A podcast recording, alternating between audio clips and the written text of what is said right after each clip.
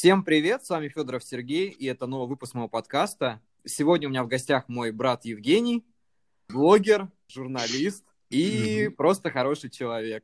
Евгений, привет. Да. Всем привет, привет. Кстати, я вот не помню, озвучивал ли я э, в своих, когда ты ко мне в гости приходил, что ты мой брат или нет, но это уже, я так понял, для кого не секрет. Да, всем привет. Очень рад, что я к тебе, ты наконец-таки пригласил меня к себе, надеюсь, это будет добрая традиция, и я видел, что ты слышал, вернее, что ты приглашал других людей, это на самом деле очень круто, очень круто. Да, кстати, появилась идея пообщаться, узнать очень многих людей с разных сторон, познакомиться с аудиторией, я думаю, что многим будет интересно ознакомиться с творчеством других людей, с чем они занимаются, узнать в них что-то новое. Сегодня я хочу у тебя для начала спросить о том, как прошла твоя самоизоляция. Наверное, такая злободневная тема для всей нашей страны на данный момент.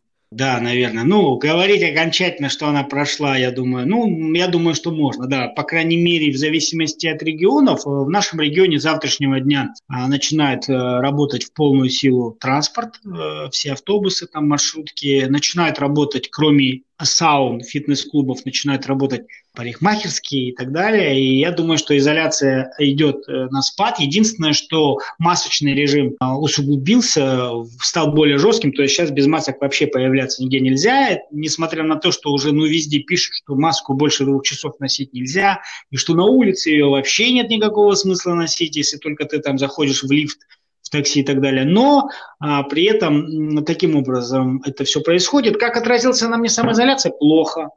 Плохо, потому что, когда я до самоизоляции, я ходил не менее восемнадцать тысяч шагов в день, а, соответственно, тут я очень сильно завис, я отожрался, я обленился, мне теперь лень, и даже у меня прям вот плюс ко всему, конечно же, я потерял работу, но это вопрос решаемый. А, и, но в основном, слава богу, все мое окружение, вроде все живы-здоровы, и вроде все как хорошо. И я очень сильно надеюсь, то, что откроются, наверное, какие-то движения в нашей стране. Ну, я не думаю, что в мае, но, может быть, позже. Опять-таки, если не усугубится ситуация, ну, у нас побит антирекорд вчера. Вчера в нашем регионе было зарегистрировано сразу более ста заболевших. Такого не было даже во время самоизоляции и до самоизоляции, так что не знаю. А, то есть у вас еще официально не сняли ту самоизоляцию, но только с завтрашнего дня, да, получается, можно будет э, спокойно передвигаться без пропусков, без ничего, либо у вас вообще не было пропусков? У нас пропусков как таковых, у нас были пропуска, были, то есть если ты, ну какие пропуска, не для въезда в город, а то тебе работодатель давал такие пропуска, что ты куда, я на работу, да. С завтрашнего дня должны все это снять, но вот за вчерашний день очень усугубилась ситуация, стало очень много больных, я не знаю, к чему это приведет и как. Но школы и садики, тем не менее, не работают все равно и не будут пока. И я думаю, что учебный год, не знаю, почему-то начинают некоторые говорить, что сейчас вот если в школу будут приходить, им будут всем мерить температуру, потом пускать. Я просто представил, что, представляешь, что с утра к восьми дети приходят на первый урок, всей толпой мерят температуру, потом пропускают, это они до обеда только будут садиться.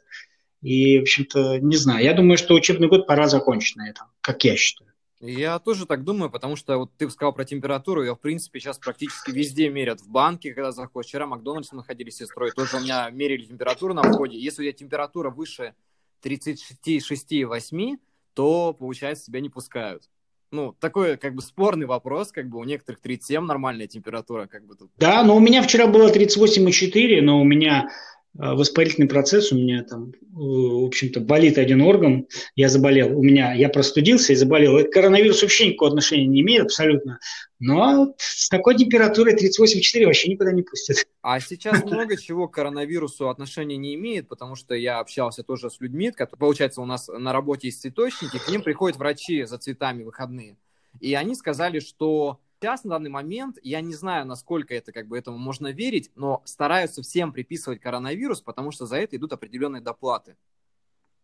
Допустим, от другой истории, а его родственникам говорят, давайте мы напишем, что у него был коронавирус. Ну, вот такая вот ситуация. Такая логика есть. Я прочитал где-то, не знаю, правда или нет, в какой-то африканской стране, в Танзании или где, вот буквально дня три назад, значит, по, по указу президента э, вот этой страны африканской в лабораторию были отправлены три пробы, э, такие неясные, которые выявили коронавирус. Как выяснилось, и потом говорят, как выяснилось, коронавирус был выявлен у колбасы, у курицы и у, у машинного масла. Поэтому, ну, это как фитнес-браслет, который, да, вот сейчас говорят, о, новый Xiaomi Mi Band пять выходит. Говорит, ну, теперь, говорит, у моего, у моего стола, говорит, пульс будет мерить еще точнее, чем мерил раньше. Да-да-да. Вот это из той же, из, у из меня, той кстати, серии. Пульс какал прям конкретно на них еще на третьих.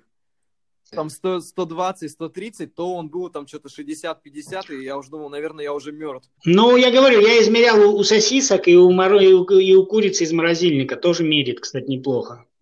Ну, будем надеяться, что все-таки как бы тесты будут более правдивые, потому что очень много случаев, когда вот э, в Якутске, к примеру, э, парень пишет блог на дневники кей ти точка ру, помнишь такой сайт? Да, да, он есть такой, да. Пишет о том, что у него началась температура тридцать восемь и семь, у него что там было совсем плохо, он вызвал скорую. Они сделали ему тест, он показал положительно на коронавирус, там, спустя сколько там, день или два он показывает первый тест. Потом через неделю сделали второй, он был отрицательный. Вот как хочешь, так и верь. То есть конкретной правды не найдешь. То есть, с одной стороны, а эти тесты, они нестабильные. То есть много случаев, когда тесты ошибаются. И, грубо говоря, выявлять именно тех, кто болеет сейчас конкретно коронавирусом, мне кажется, очень тяжело. То есть, если был единый анализ какой-то, который действительно показывал бы, ну, к примеру, как на ВИЧ. Ну, да, хотя когда вот начинают говорить, что вот выявить конкретно нельзя, это может быть от всего угодно, все время возникает мысль, а все это вот не какие-то происки опять очередные. Ну, как вот, как... Нет, я ничего против не имею, просто вот как ВИЧ, да, вот, и мы уже эту тему поднимали. Человек никогда не умирает от ВИЧ, а умирает от его последствий. Почему? Ну, у него было осложнение, печень больная, легкие больные, также и с коронавирусом, то есть да. он... Да, то есть и в, этом, в этой ситуации очень сложно понять, есть болезнь или нет, а потом я считаю, что, как я считаю, я, я, я не претендую на какое-то там открытие, я считаю, что если у человека нет симптомов, и он чувствует себя прекрасно, не надо никакие тесты ему делать. Говорят, вот он переболел и выздоровел бессимптомно. Ну и хорошо, что выздоровел. Значит, выработался у организма иммунитет, значит, антитела должны быть в крови, значит, иммунитет победил, организму не повредил. Вот и отлично. А у нас получается сейчас в России, почему ну, такое число заболевших растет, стали делать больше тестов. А, соответственно, тесты выявляются у более много людей, и, соответственно, и статистика стала другой. Поэтому мы вот, например, не слышим ничего, сколько заболело в Индии или в Эфиопии, потому что там как бы тесты не делают, там и так просто все умирают от болезни, и фиг его знает от чего. Поэтому тут я не знаю. Я, я надеюсь, что это все кончится. Если честно, эта тема надоела, коронавирус уже просто достал э, везде, где только можно. И мне кажется, к этому надо отнестись более спокойно, потому что, э, ну, скажем так, э, его... отнести к разряду очень сложной формы гриппа, потому что в следующем году снова весна, снова будут грипповать, и что под эту тему будут загонять. Мне кажется, что фармацевтические компании возьмут это дело, так скажем, на, на заметку и объявят в начале какой-нибудь болезни, а потом скажут, а лекарство уже есть, мы в прошлом году уже все сделали, покупайте. И вот какой-то бизнес будет идти такой вот на лекарствах, не знаю, может быть. Как-то, когда меньше об этом думаешь, э, то меньше как бы э, начинаешь задумываться о чем-то плохом. Потому что когда начинаешь крутиться в теме коронавируса, начинаешь думать, блин, а если он сейчас будет, а лекарств еще нету, так, а меня же положат в больницу, а чем меня будут лечить, если лекарства нет? И вот это все, и ты думаешь, нафиг надо, я здоров и все. Потому что, если честно, мне непонятно, как люди выздоровели, если нет лекарств. Пишут, вылечилось там столько-то тысяч человек, э, говорят, вылечилось. А как они вылечились, если лекарства нет? То есть непонятно. Ну да, то есть эта тема будет еще очень долгое время мусолиться, там, изучаться, и будут искать какие-то в нем, наверное, какие-то новые видения того, как это происходило, и вообще откуда это взялось, и как это проявляется в человеке. Это тема для уже, наверное, долгих изучений. Я вчера видел буквально рекламу по телевизору, рекламируют какое-то противовирусное средство, и реклама выглядела так, что люди ходят на улице в масках, и вдруг резко у всех маски срываются и улетают в небо. Это, знаешь, такие пасхалки. Да, я видел, видел. К нашей самоизоляции, там, масочному режиму и так далее.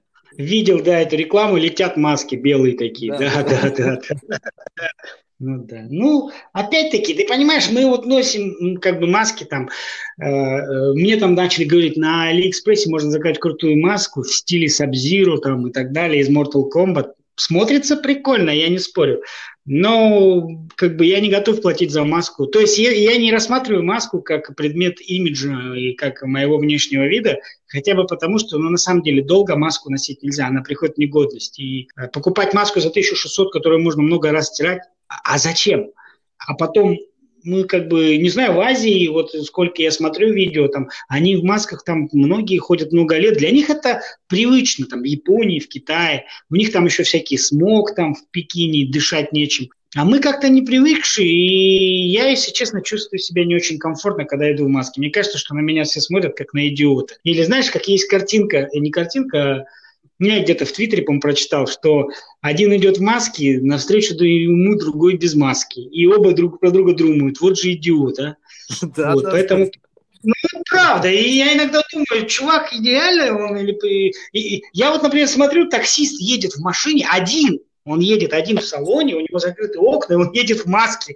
Я думаю, от кого он там в маске-то сидит, понять я не могу. Вот.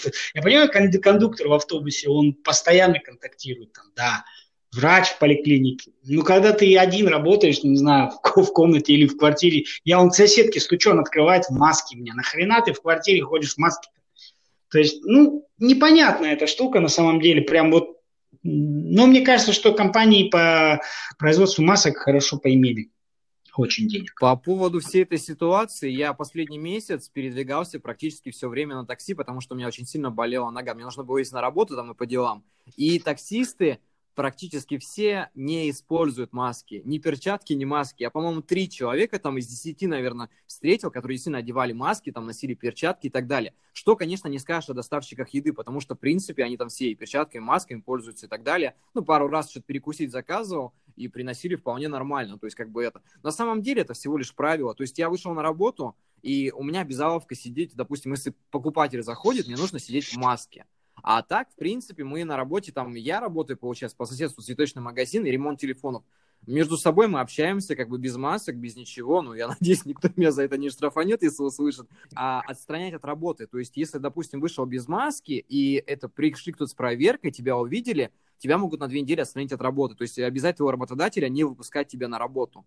Ну, знаешь, это, в принципе... Как бы, с одной стороны, может быть, и да, но с другой стороны, оказалось, что если покупатель заходит и разговаривает с тобой без маски, тебя тоже могут за это отстранить от работы. Но у меня возникает вопрос, я им как бы не мама и не папа, я могу попросить выйти их из помещения. Но если они не выйдут, как бы, это уже совершенно другой разговор. Тем более, те, кто работает в торговле, прекрасно понимают, что многим людям каждый покупатель в данный момент сейчас очень ценен. Хоть он возьмет там на какую-то копеечку, но это очень ценно, потому что, ну, без этого, соответственно, не будет выручки. Поэтому я не знаю уж, как поэтому. У нас же общество разделилось на две части. Кто-то там говорит, что нужно носить, а некоторые говорят, что, ну, на самом деле маски, по сути, они не спасают. Они спасают, если ты там болеешь, чтобы кого-то не заразить. А перчатки те же самые, это скопление постоянно какой-то грязи на них. То есть или их либо менять, либо стирать. Мне кажется, иногда проще просто пройти без перчаток. Если ты там притрагиваешься в магазине там, к продуктам, это понятно. Ты одел перчатки, там взял, домой пришел, их помыл. Но бесконечно в них ходить, мне кажется, это какой-то маразм прям идет. Ну, это и вредно для здоровья. Я вчера читал э, статью, один врач-дерматолог говорит, маски эти, это перчатки, ну, мы же понимаем, что это как бы не такие перчатки кожаные, как мы носим там в зимнее время, хотя...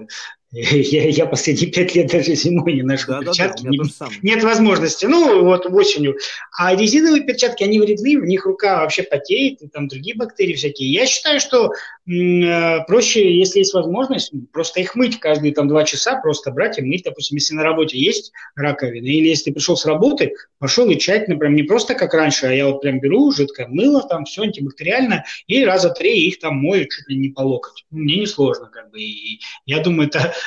Так, так оно будет больше эффекта, чем ходить в перчатках. Я, например, вообще в перчатках ничего не могу делать. Некоторые вот даже дома убираются, там пол, хлорку добавляют в перчатках. А я не могу, я, не, я должен чувствовать, что я трогаю. У меня потом руки воняют хлоркой два дня, ну я и по-другому не могу. Для меня перчатки это какая-то вообще это фигня вообще полная. Наверное, уже пора как-то, я не знаю, моментами задумываться, там, стоит их одевать, не стоит одевать. Потому что одно дело штрафы, которые ввели, это по-любому придется носить, если тебя там встретят на улице и там штрафанут. Хотя, в принципе, я считаю, что в наше время, если тебя конкретно не обеспечивают этими масками и перчатками, то это, наверное, немножко маразматично людей штрафовать. У многих людей там, не знаю, одна маска там на, весь, на всю самоизоляцию. У них цены поднялись. Я недавно был в магазине, получается, упаковка масок десять штук, что ли, стоит что-то около шестьсот рублей. Но это дорого. Они стоили прям копейки до того, как все это произошло. А сейчас цены так поднялись. И эти маски, тем более, они, по-моему, насколько я знаю, вообще не рассчитаны на то, чтобы защищать тебя. То есть это какая-то плацебо, там какие-то маски, типа... Ну, знаешь, как я был в аптеке, а там продают марлевые маски, самошитые, которые... Одна маска стоит сто пятьдесят рублей. Ну, я не знаю, как бы только за ручную работу платить. С логотипом этих Мстителей из Marvel, блин. Ну, вот что-то такое, да. Ну, у нас в Магните продают маски пятьдесят рублей, пятьдесят штук, тысяча пятьсот, то есть пятьдесят рублей штука, грубо говоря, и они лежат, их никто особо не покупает. Ну, вот смотри, плавно э, от темы коронавируса, опять-таки продолжая, плавно переходим в тему. Тут у нас э, только ленивый не попинал э, наших, нашу власть и президента, сказав, что что деньги не раздают людям, пусть деньги людям раздают. И, опять-таки, да, многие мне говорят, ты что-то в последнее время стал власть хвалить, ты там. Я, я абсолютно не, не стал хвалить власть, я просто стал объективно смотреть. То есть нельзя все время говорить, что вот все прям крайне плохо. Очень много много чего плохого. Очень много. Но из хорошего, например, вот э, Путин распорядился, что э, раньше, чтобы получить детское пособие на ребенка, нужно было, м, значит, принести кучу бумаг. И главная проблема, я вот буквально месяц назад ругался с правительством Ростовской области, потому что они там, э, мама и папа должны официально быть работы, ну, работа официально. А я задаю вопрос, говорю, э, граждане хорошие, вы деньги папе, маме даете? Нет, ребенку. Я говорю, а какая разница, где папа с мамой работает, если вы деньги даете ребенку? Это важно. Если вы работаете неофициально, ребенку не положено. Я говорю, то есть, получается, ребенок должен страдать из-за, как говорится, из-за мамы, из-за папы, что папа не работает официально. Папа, может, и хочет, но не может. Нет, так и так. Ну ладно, поругались и забыли. Вот. И тут э, Путин э, дает указание, что каждой семье, где есть ребенок до шестнадцати лет, десять тысяч на ребенка. То есть один ребенок, десять тысяч, два, двадцать три, тридцать. С оговорочкой, что без разницы, кто где работает, кто как что, вот просто даем, как говорится, своего кармана. И это круто.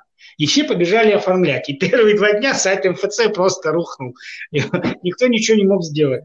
Более того, ну, я тоже пытался, я это все сделал, оформил. В июне должны дать десять тысяч, так как ребенок один. Но более того, под это дело, как обычно, успели те, кто любит зарабатывать мошенническими способами. То есть появились сайт не госуслуги точка ру, а госуслуги точка ру. Выглядят почти одинаково, но когда ты там вбиваешь данные свои, и пишешь «отправить», то просто эти деньги поступят мошенникам, а не тебе. Вот и все. То есть на, на этой волне, более того, мне нравится, хотя я не предприниматель, какую предложили предпринимателям, значит, фишку. Опять-таки, по указу президента. То есть, если ты предприниматель, мы вот с тобой говорили, что чем платить деньги, да, зарплату работнику, допустим, если он занимается производством, если производство стоит. А, так вот, теперь Путин дал такой указ, что предпринимателям, у которых, которые никто никого не уволил, дается э, льготный кредит по два процента годовых. И если в течение нескольких месяцев он никого не уволит, то ему этот кредит государство прощает. И да, и все предприятия списываются налоги за, ну, вот то, что подавали в апреле декларации за девятнадцатый год. То есть это тоже некое стимулирование. То есть я так подумал, значит, я предприниматель, у меня кафешка, десять человек, мне платить им нечем, я их собирался всех уволить. А тут, получается, я иду, беру кредит, там, несколько миллионов рублей, плачу им зарплату, оставляю деньги себе, и, и мне это государство потом говорит, все, отдавать не надо. По-моему, это круто, мне это нравится. Хотя меня это не касается, но это какие-то капля какого-то позитива, направленного на поддержание наших граждан вот в этом море негатива, которое сложилось годами. И вот столько денег, сколько тратила страна наша на нас, на всяких там, такого никогда не было. Огромные там триллионы, триллионы рублей задействованы. А сейчас готовится еще третий пакет поддержки. Ну, опять-таки, ну, может быть, это фигня, может, где-то не сработает, но говорить откровенно, что страна бросила народ на произвол судьбы, как бы, ну, это не совсем логично. Конечно, нам хотелось бы не по десять тысяч, а давай по тысяче долларов каждому, как в Америке. Ну, как говорится, то, то, что есть. Ну, с одной стороны, да, это хорошо, вот эти все выплаты хоть какие-то, но они есть. Но а что, если думать о другой части населения, у которых, допустим, нет детей до шестнадцати лет? которые просто остались там без работы, и за эти два месяца их уже поувольняли. Вот как бы тут очень тяжело, особенно сейчас просто выйти после самоизоляции, найти работу с кредитами, с коммуналкой, которая накопилась и так далее. Тут как бы, видишь, одной части населения помогли, я не спорю, а другая часть населения все равно не очень сейчас хорошо себя чувствует. В том, что делают выплаты, да, это плюс, тут не поспоришь, как бы посмотрим, насколько они будут выдаваться, а, потому что, знаешь, а, одно дело, когда выпускают определенный приказ, там, закон и так далее, чтобы это действовало, а другое дело, когда доходит до дела, потому что одно дело, что говорит наш президент, а другое дело, как это идет именно по структуре доведения до ума. То есть то же самое с врачами, когда сказали врачам, что мы вам всем выплатим, а тут их работодатели, там местная власть начала почему-то считать их работу по часам. И в пятницу, ты же видел это выступление, по-моему, в пятницу это было? Это, это, это, это, это я видел, да, хорошо выступил, молодец.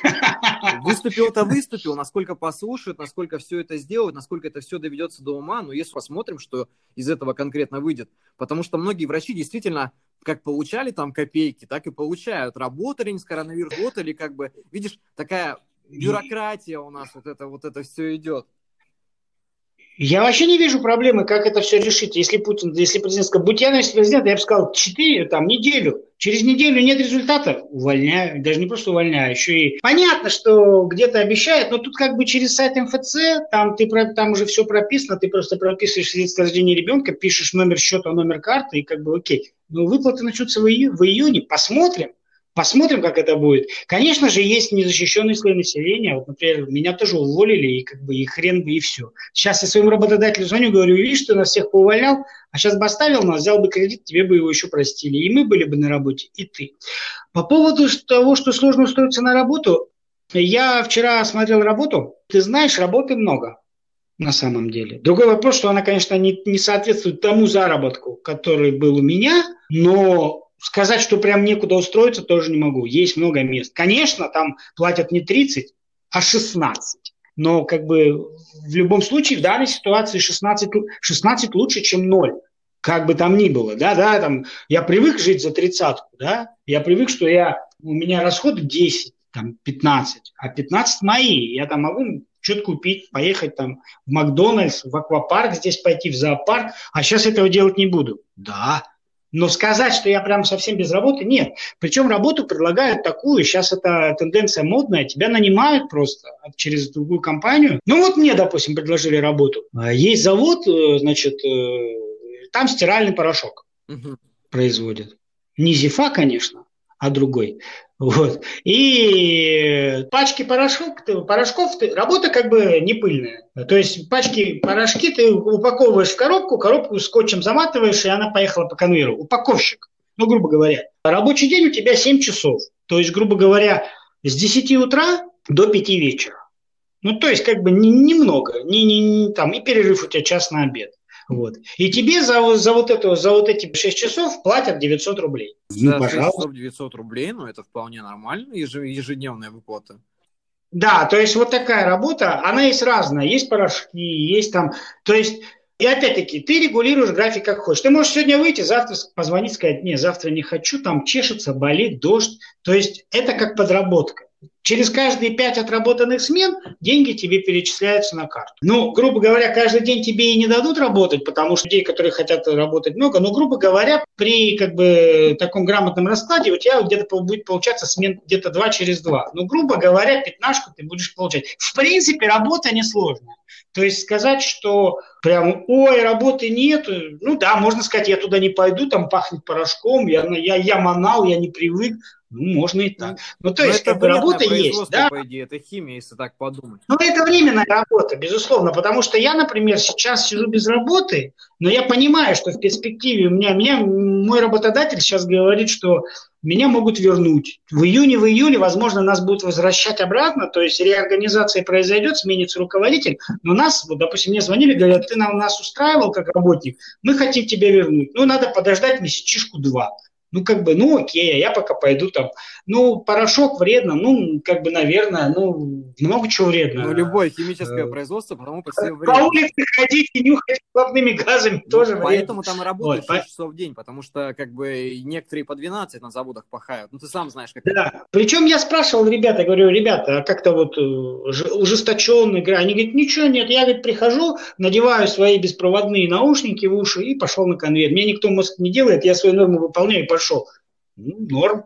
Вот, поэтому я к чему это говорю? К тому, что работу потеряли, да, работы, с работой сложно и так далее, и, но, как говорится, всегда можно найти выход. В конце концов, если у тебя элементарно уже вообще нет денег, допустим, там, ну, вот как у меня сейчас деньги уже почти закончились, уже надо что-то покупать, кушать и так далее, их нету, то куда деваться? Я пойду поработаю, месячишку, ничего со мной не случится.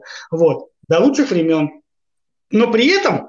Я как бы еще я не рассказывал, я тебе рассказывал, в подкасте нет, что я сейчас обучаюсь. Да. Расскажи. Когда я первый день открыл обучение, через два часа я хотел просто закрыть и сбежать. Ну реально ничего не понятно. Ну какие эс эм эм-щики там, кого там, какие таргеты, шмаргеты, сложно. Вот. Но когда я начал в Телеграм писать там своим людям, которые мне должны в этом плане помогать, мне стали объяснять, сейчас, сейчас, сейчас, вот сейчас вот голосовая, вот видео. Я начал потихоньку, значит, вникать. И вот я уже учусь четыре дня, по-моему. Вот. И бывает очень сложное задание. Я очень долго не мог настроить автоматический бот, который бы, например, ну, то есть подожди, смоделированная подожди, ситуация. Вот мы сейчас ушли в эту тему. Ты, может быть, вкратце скажешь людям, да, конкретно на кого ты переобучаешься. А то мы тут говорим-говорим, никто не понимает ничего.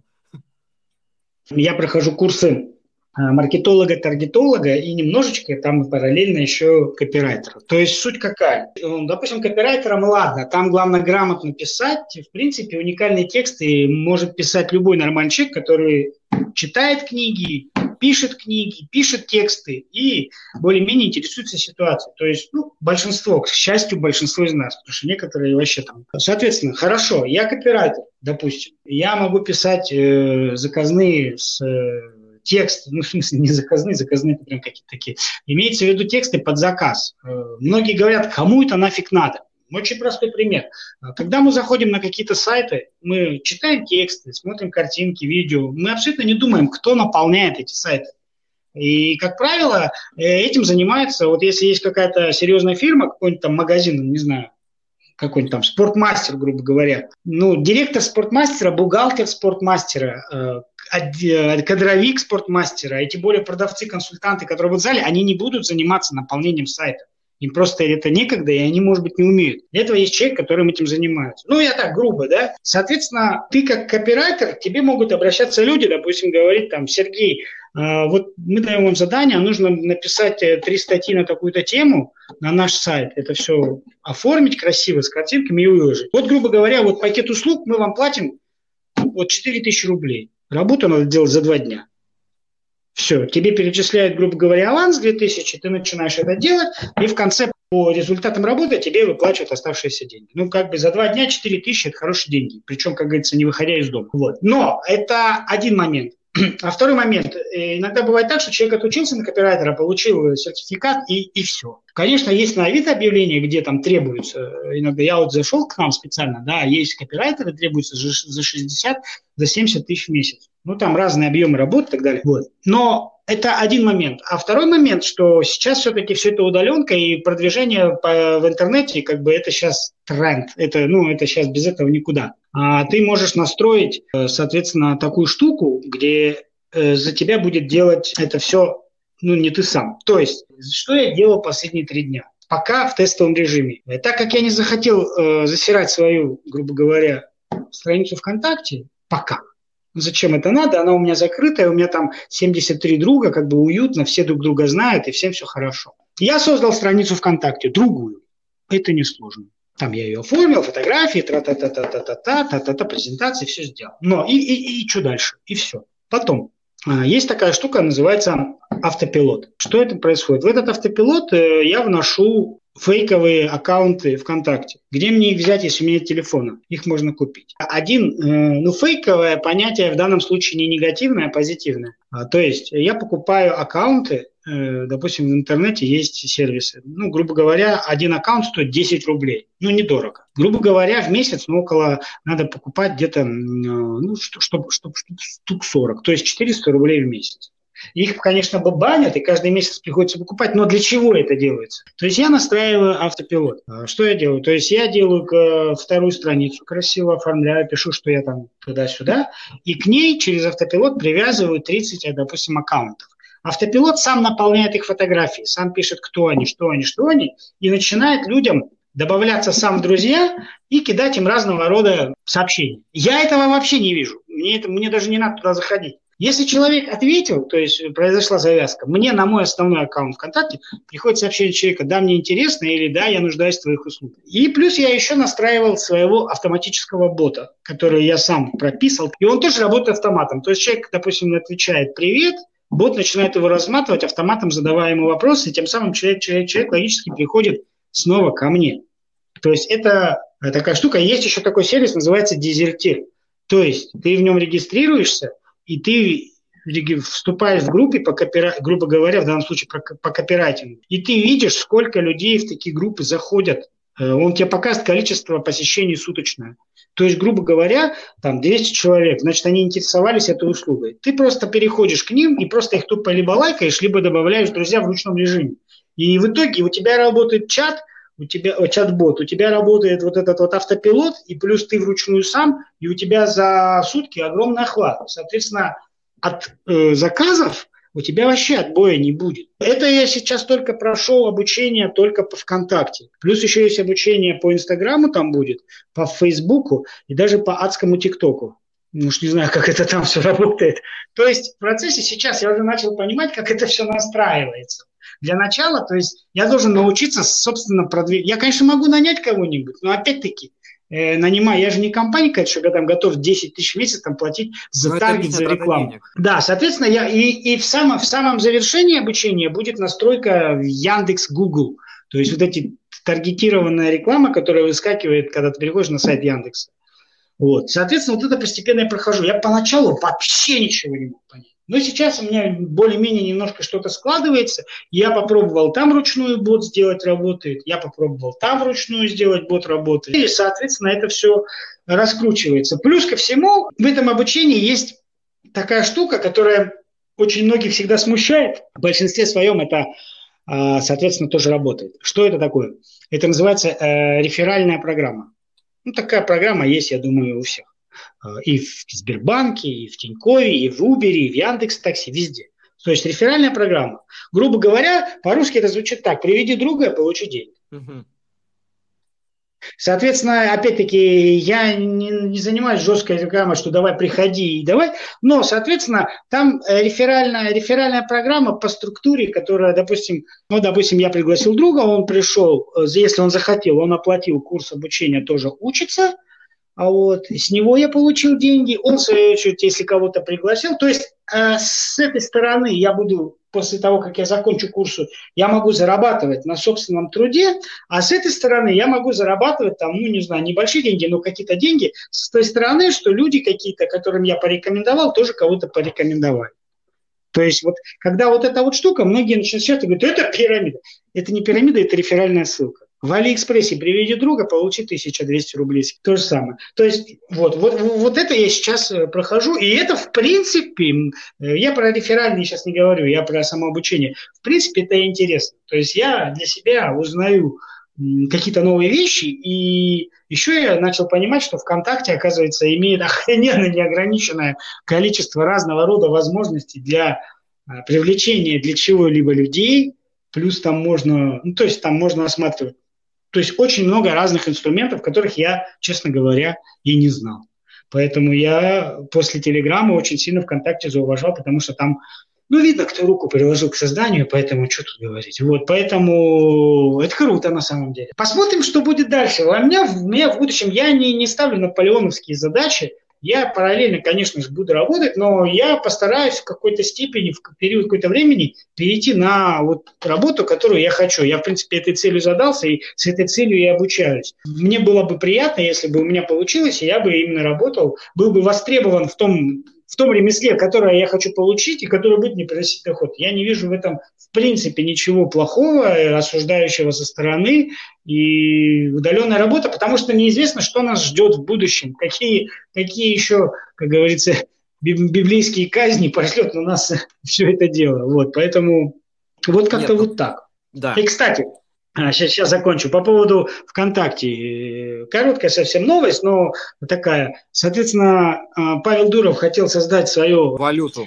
Да, свою криптовалюту, которая называлась Грамм, то есть э, сервис Тор или Тон, и у него ничего не получилось. И в итоге мы недавно с тобой обсуждали тему коллекторов, что если у человека долг сто пятьдесят тысяч, двести тысяч, как ему быть? Вот, пожалуйста, очередной должник, который сейчас должен один миллиард семьсот миллионов долларов, которые он взял у инвесторов для того, чтобы вложить эти деньги. А американцы ему сказали: болт тебе. И теперь ему эти деньги нужно возвращать. Как он хочет возвращать? Он хочет продать Телеграм.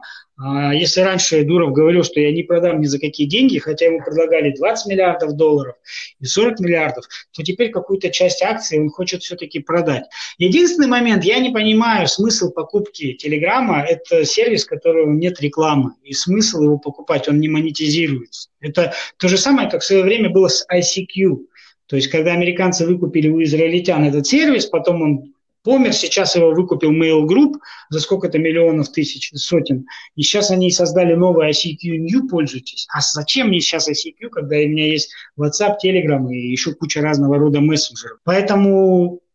Вот Дуров, Дурову в России было плохо, что Россия – страна говно, тут притесняют. Он даже в свое время Телеграм на русском языке не делал, по принципу, что я на российский рынок не смотрю. Вот. Теперь ему американцы стали плохие, потому что американцы не в России. Они ему по носу щелкнули и сказали: так не будет, дорогой мой друг. И все. Я считаю, что именно если мы сейчас говорим о Павле Дурове, то он в любом случае выкрутится, потому что он и с «Контактом» целое шоу продал, и «Телеграм», допустим, какую-то там часть продаст, и еще что-то создаст. Он, он уже выкрутился, потому что сегодняшние утренние новости я читаю, что российский бизнесмен, как говорится, там какой-то директор сервиса «Киви» решил занять денег Дурову, чтобы тот рассчитался с долгами.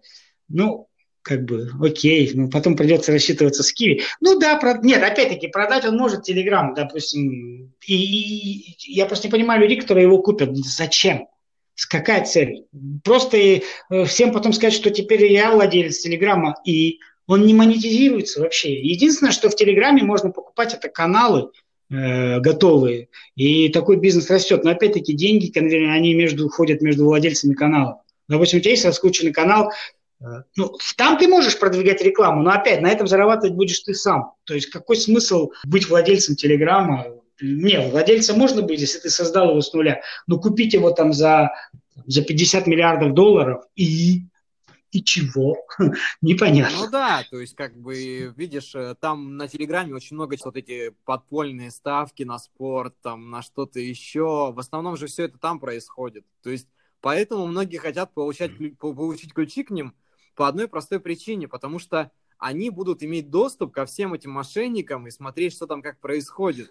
И я не знаю, и это, наверное, для людей, которым нужно что-то действительно там скрыть от э, других. Хотя, в принципе, я считаю, что если кому-то что-то надо найти, вашу личную информацию, они это найдут вне зависимости от того, где вы сидите, потому что если вами занимаются какие-то спецслужбы, они в любом случае на вас выйдут так или иначе.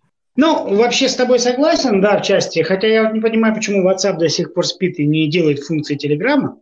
А по поводу ключей, если эф эс бэ надо, они все равно вскроют, мне кажется, это больше маркетинг, вот. А второй момент, Телеграмом я пользуюсь, потому что Телеграм не просто... Да, у меня все мои, там, все в WhatsApp сидят, я согласен. Хотя уже много раз говорили, там, WhatsApp, то он упал, то, блин, украли логины, там, то ли, вот. Почему до сих пор нельзя сделать каналы в WhatsApp и бота, мне непонятно. Но а Telegram, он, конечно, как мультимедийный комбайн. Например, можно скачать книгу, музыку, но это ладно. Допустим, иногда возникает момент, вот мне нужно скачать ролик с Инстаграма, он мне нужен. Конечно, я могу зайти в магазин приложений, скачать там приложение, но я тут полазил, и у меня в Телеграме есть боты, которые скачивают, ты ссылку кидаешь, он тебе скачивает с Инстаграма, с Ютуба, с Фейсбука, с ВКонтакте. То есть это очень удобно. ВКонтакте, конечно, он... Ой, Телеграм, он, конечно же, очень прикольный. Насчет того, что мошенников там полно. Полно, я знаю, тут мне часто прилетают сообщения, работа там сто тысяч в месяц. Я уже знаю, что-нибудь предлагать, но мне же интересно. Я говорю, а что делать надо? Ну, нужно закладки надо делать. Нормальная тема. Причем сидит какой-то хрен. И, я, и как бы его вычислить вроде как нельзя. Но это мне нельзя, другим можно. Вот, кстати, эта тема плавно перетекает в другую тему. Э, недавно прошло, у нас же как девятое мая, так у нас почему-то бесов начинает корежить всегда. И все время вокруг этого начинается разного рода истерия и разного рода, ну, скажем так, гнусные вещи. Э, вот недавно на сайте «Бессмертный полк» появилась фотография рейхсфюрера СС да, с Алексеем Иванов или кто там. Ну, вот. И казалось бы, и что? Вы, выщемили их спецслужбы по айпишникам. Вчера их вылучили, сегодня уже арестовали. Там, ну, там несколько, там десяток человек с Украины, да, а трое из России оказалось. И теперь им грозит реальные срока. И у нас опять в сети начинается шум о репрессивной системе в России, о том, как жесткие менты творят беспредел, потому что мало ли что ребята написали. Нетушки, товарищи. Вот я считаю, что э, вот на этой теме, ну, как бы для меня это табуированная тема.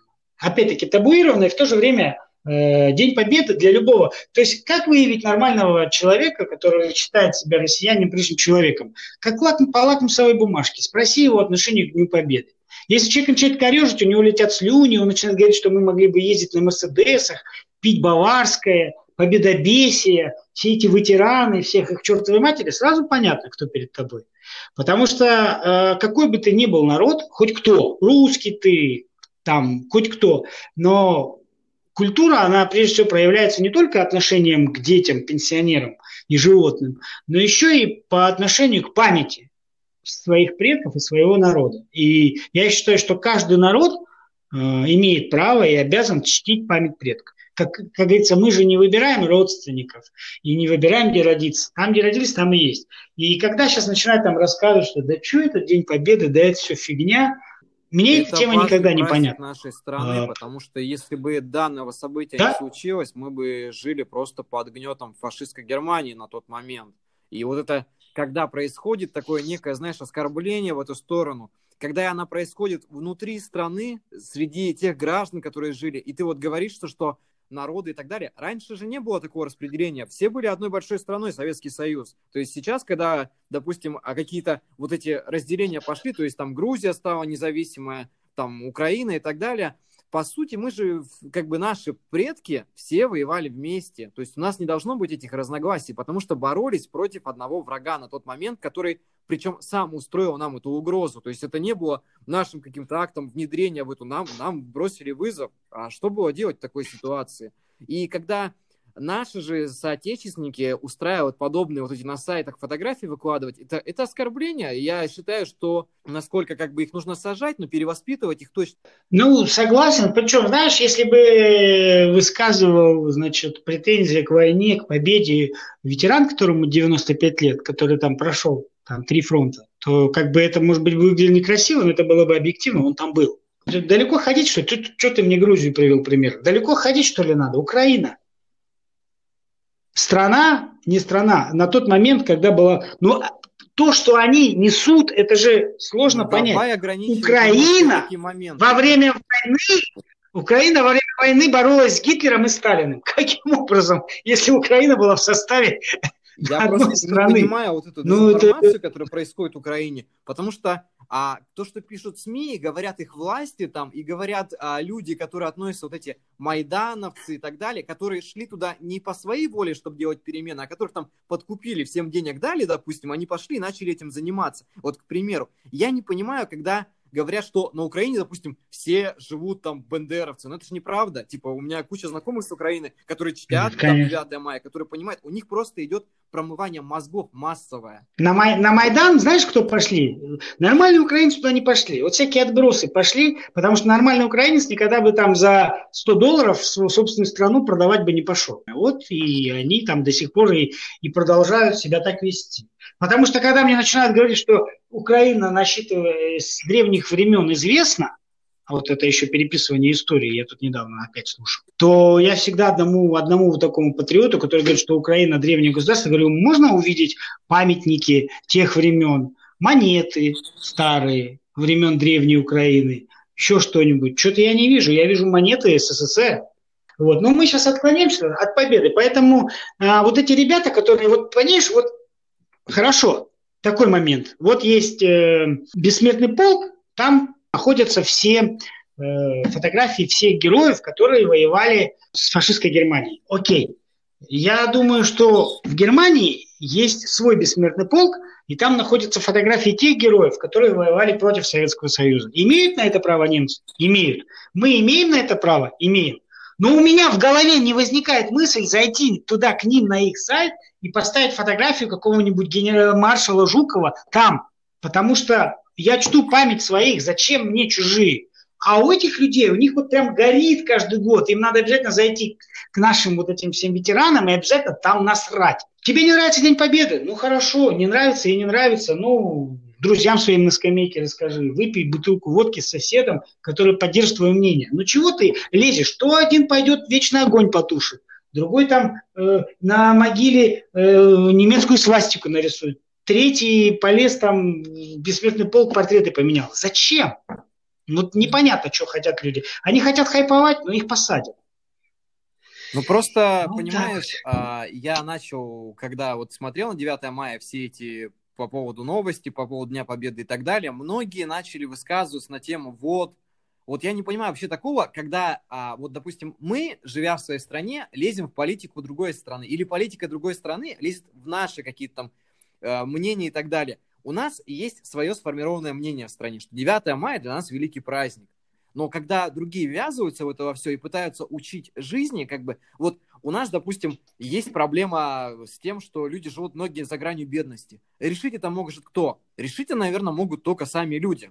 Потому что власти, ну, знаешь, честно говоря, за все время, пока я прожил а, в России, там, за всю свою жизнь, я вдруг понял одну вещь, что мое будущее зависит исключительно от меня. То есть как я себя поведу, как я буду себя вести, как я буду здесь а, что-то менять для себя в своей жизни, так оно и сложится. Не нужно ни на кого надеяться, на власть, на кого-то еще, потому что, в принципе, как бы, кроме меня, за меня никто ничего не сделает. А когда начинается, вот, типа, был такой Евгений да. Чичваркин, который уехал в Великобританию, помнишь такого, да, у которого сейчас а, сеть винных магазинов да. и так далее, как бы.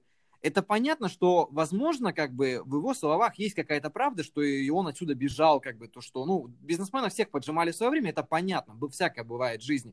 Но когда он уехал, и когда на девятое мая он говорит, начинает говорить, я видел отрывок, по-моему, из его какого-то там интервью, какой-то там оппозиционной, не знаю, там, YouTube-канал или что-то такое, он начинает говорить, в России, типа, царит фашизм. По-моему, Евгений Чичваркин не знает, что такое фашизм, чтобы говорить подобные вещи. Фашизма как такового у нас нету. Капитализм есть. Плохо это или хорошо? Ну, для кого-то плохо, для кого-то хорошо. Как бы тут сложно судить, потому что кто-то на этом наживается, а кто-то из-за этого живет там за гранью бедности, там и так далее. Когда сейчас деньги все решают, типа и так далее, и нужно как-то что-то менять, чтобы быть богатым человеком. Это, это понятно все. Знаешь, часто возвращаясь, вот ты сказал, то, что историю, вот историю там переписывают и так далее. Мне вспоминаются а, книги Солженицына, вот этот «Архипелаг ГУЛАГ», ты, может, читал? пятьдесят-шестьдесят процентов того, что он пишет, это вранье. То есть начинают, начинаются поднимать какие-то исторические документы, смотреть о том, то, что там было. Он рассказывает такие нелепые истории о том, что, к примеру, он был в каком-то лагере, не буду говорить, где он был, я не помню, выходит какой-то майор, полупьяный, и начинает просто без разбора расстреливать шестнадцать человек. Правда это? Да нет, конечно, неправда. Потому что, ну, такие вещи, которые были в тот момент, за каждый человек это определенная рабочая сила. То есть без этой рабочей силы а, не будут валиться леса, там, что-то производиться и так далее. По сути, заключенные тогда использовались там, ну, в, ро- в роли бесплатной рабочей силы. То есть они отбывали свое наказание и делали что-то для страны на тот момент. Судили их там, а, допустим, по правде или действительно кому-то что-то накидывали, это вопрос довольно спорный, об этом очень долго можно рассуждать. Но факт того, что подобные расстрелы, то есть человек выходит и просто без разбора расстрелит шестнадцать человек, невозможно. Потому что за каждого человека они имеют какую-то ответственность. За него они будут писать, почему он умер, как он умер. Ну, все понятно, да, это ж э, вранье, оно и есть. Пусть он лучше почитает Варлама Шаламова, к сожалению, там вот интересно пишет. Дело вот в чем. Я недавно прочитал, значит, на, нам и про Сталина врали, на самом деле, и в шестидесятые, и в семидесятые годы, и, возможно, это, в этом был заинтересован Хрущев, который пришел хитрым способом на потом после Сталина, и выясняется, что во время войны Хрущев там такие расстрельные списки составлял, что ого-го. Тут там скрылись такие цифры, что э, во времена вот этих годы репрессий, тридцать седьмой и так далее, кровавые годы, когда, говорят, там Сталин расстрелял э, людей, выяснилось, что сумма, которая на самом деле имеет место быть, она не соответствует действительности. То есть за вот эти годы страшные и кровавые, когда репрессировали там, было расстреляно порядка миллиона человек. Это большая сумма, я не спорю, но это не десятки миллионов, по которые нам рассказывают.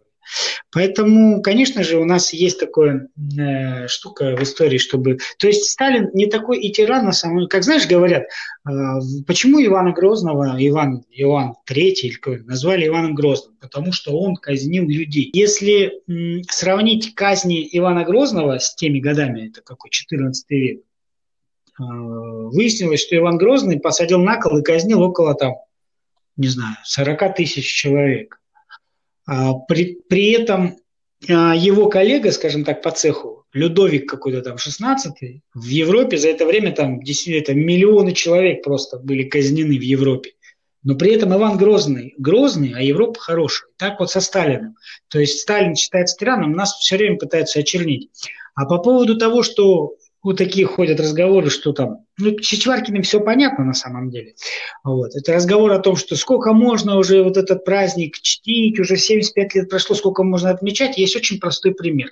Евреи до сих пор отмечают праздник исхода из Египта. А этому празднику уже более трех тысяч лет. И они продолжают чтить, и еще три тысячи лет его будут чтить. Но так если евреи считают, что это важный для них праздник, какой бы он там ни был, я же читал разных книг, что это на самом деле было, это не важно, что там было на самом деле, они его чтут. То почему мы, народ победитель, а победители, как известно, не судят, должны слушать там кого-то, каких-то там либералов и идти у них на поводу? Праздновали, праздновали и будем праздновать еще сотни, сотни, сотни лет. Вот это вот мое мнение. И я вообще считаю, что День Победы его трогать вообще не надо. Это праздник. Там тоже было много всего. И заградотряды, и штрафбаты. Но это была война. А по-другому как? По-другому никак. Поэтому э, вот те, кто лезут туда, они вот э, на святое лезут. Понимаешь, когда человек предлагает что-то конструктивное и показывает, допустим, какие-то определенные ситуации, это одно дело. А когда ты сидишь в другой стране, вот у многих сейчас такая пошла привычка, они покидают страну, просто сидят где-то в хорошем месте и поливают грязью, там, вместо того, чтобы что-то изменить. Вот когда люди что-то меняют, это одно дело. Когда да. Они делают свой вклад в эту страну, там, стараются улучшить. А так получается, что... Знаешь, одно время мне казалось, что это типа, ну, как люди высказывают свое мнение и так далее, но сейчас мне кажется, что это больше поливание грязью, не больше. То есть... Если ты собственную родину поливаешь грязью, то ты уже просто, ну, то ты ничтожество. Как... Родина может быть хорошая, плохая, какая угодно. Родина как мать, она может быть разная. Ну, лично мне Россия, ну что, ну, какие-то вещи я страдаю. Но меня никто на улице за георгиевскую ленточку зеленкой не обольет. Мне никто э, не изобьет за то, что я буду чтить День Победы. Мне никто не затыкает рот. Мне, то есть я хожу по улицам спокойно. Ну, не проблема так плохо не у нас, в том, кажется. Что Родина, есть проблемы. Видишь, как бы они все сводят к тому, что Родина плохая. Проблема не в Родине, проблема в людях, а у нас нету какой-то определенной целостности. Если бы у людей была общая целостность, таких вопросов бы вообще не возникало. У нас просто, понимаешь, все говорят, что в стране так плохо, но при этом не объединяются, чтобы что-то изменить. То есть у нас люди привыкли жить как человек человеку волк. Да и в любой стране, в другой, та же самая история. Люди делятся на определенные лагеря, все время о чем-то спорят, устраивают какие-то разборки между этим.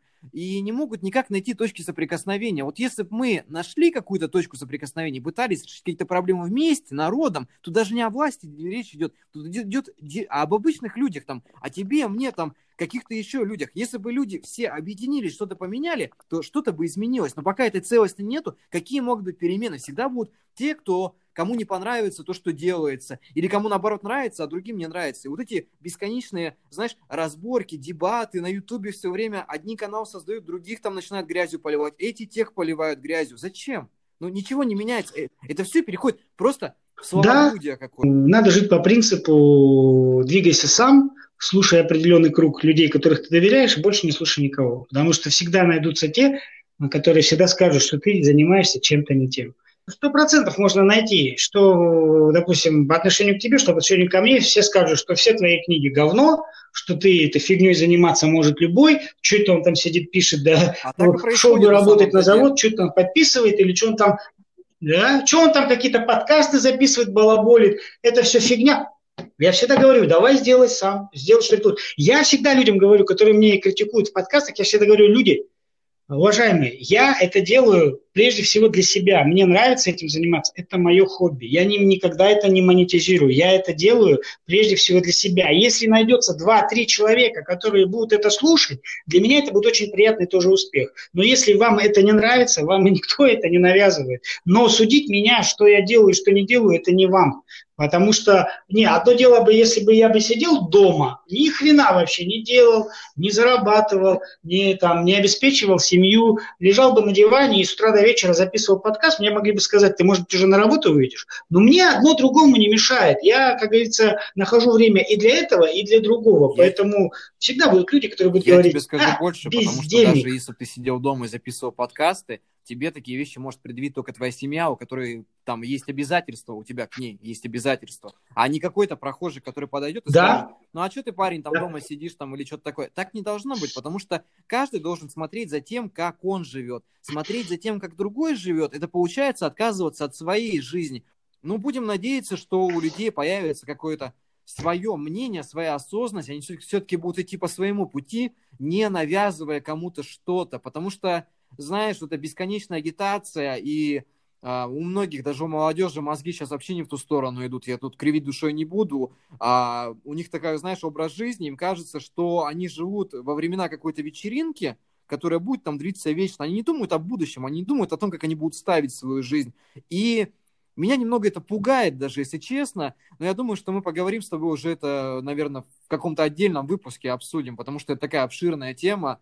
Я с тобой согласен, да, это мы отдельным выпуском запишем. Просто в завершении хотел бы сказать, что среди нас очень много действительно талантливых людей, те, которые хотят что-то сказать, те, что-то, которые хотят что-то выразить, и в наше время интернет позволяет это делать без каких-то вообще с минимальными затратами, а может даже без затрат. Поэтому, если у вас есть что сказать, пишите, если не можете писать, ну, YouTube-канал сложнее, потому что нужно делать хороший качественный монтаж, потому что туда надо предоставить качественный контент. Если вы записываете селфи-камеры, на улице, когда дует ветер, у вас развиваются по ветру волоса, а голос сбивается ветром, и вы что-то рассказываете, но это будет неинтересно. Поэтому между писаниной и видеоконтентом есть отличная альтернатива, называется подкастинг. И подкастингом вы можете заняться, любой из вас, кто что-то понимает, может этим заняться. А если непонятно, можете спросить у Сергея или у меня, мы вам расскажем, как это делается. Мы это все сделали очень быстро, и, как видите, да. все работает. Ну, вот я как раз хотел тебе сказать вот о словах наставления аудитории, но ты уже сам это сделал. Поэтому я думаю, что мы будем потихоньку заканчивать. Да, действительно, все это пригодится человеку, и подкастинг очень нужен сейчас в наше время, потому что многие слушают. Им важно слушать по пути на работу, на работе, где-то еще в поездках. И не у всех есть возможность постоянно там смотреть видео на Ютубе. Поэтому все равно эта отрасль должна развиваться. Я считаю, что это важная отрасль. И еще раз хочу сказать спасибо Евгению, который привел меня в подкастинг. Мне очень, правда, это было важно, и сейчас мои взгляды намного перевернулись после этого в хорошую сторону, и я теперь могу конкретно формировать свои мысли, вести беседы там и какие-то обучающие курсы писателям, говорить о чем-то, о каких-то свободных темах, и вот, знаешь, проводить эти совместные выпуски с гостями, там, вот как мы с тобой сейчас общаемся. Да, это на самом деле круто, и мне очень радостно то, что, если честно, мне, ну, как бы, я достаточно закрытый человек, у меня там особо друзей нет, и я, как бы, всегда хотел с кем-то поделиться этим, чтобы кто-то тоже этим загорелся, и, и так получилось, что, в общем-то, ты, как бы, схватил, но я знаю по тебе, что ты такой человек, я это знал, что ты это дело, как бы, схватил, хотя мы с тобой еще в прошлом году на эту тему общались, ты все говорил, надо подумать, туда-сюда. Вот, ты эту тему схватил, подхватил, и, насколько я вижу твой подкаст, все очень красиво оформлено, сделано, он развивается, и я вижу, что у тебя получается, тебе это нравится, и мне это тоже очень сильно импонирует и очень рада. Это круто, и чем больше мы в свои ряды приведем, да, тем будет лучше. Многие подкастингом в Инстаграме, которые, которые увидели, что я публикую там свои выпуски, они начали писать, типа, как записать подкаст и так далее. Ну, естественно, как бы подскажу, покажу, как это говорится. Я очень рад, что у людей появляется желание это делать, потому что, ну, знаешь, когда публикую, допустим, посты в Инстаграме, ну, сколько там, ну, пятьсот-шестьсот слов там максимум, по-моему, или сколько там выходит, остальное там в карусель или в комментарии, а тут ты записал выпуск на час, рассказал, вообще по полочкам все разложил, рассказал о том, что ты хотел рассказать, и люди послушали, и тебе приятно, что высказал все полностью, не так, а как бы в сжатом виде, как бы там в трех словах там что-то рассказал, а именно в довольно обширном виде. Ну, на этом, я думаю, будем заканчивать.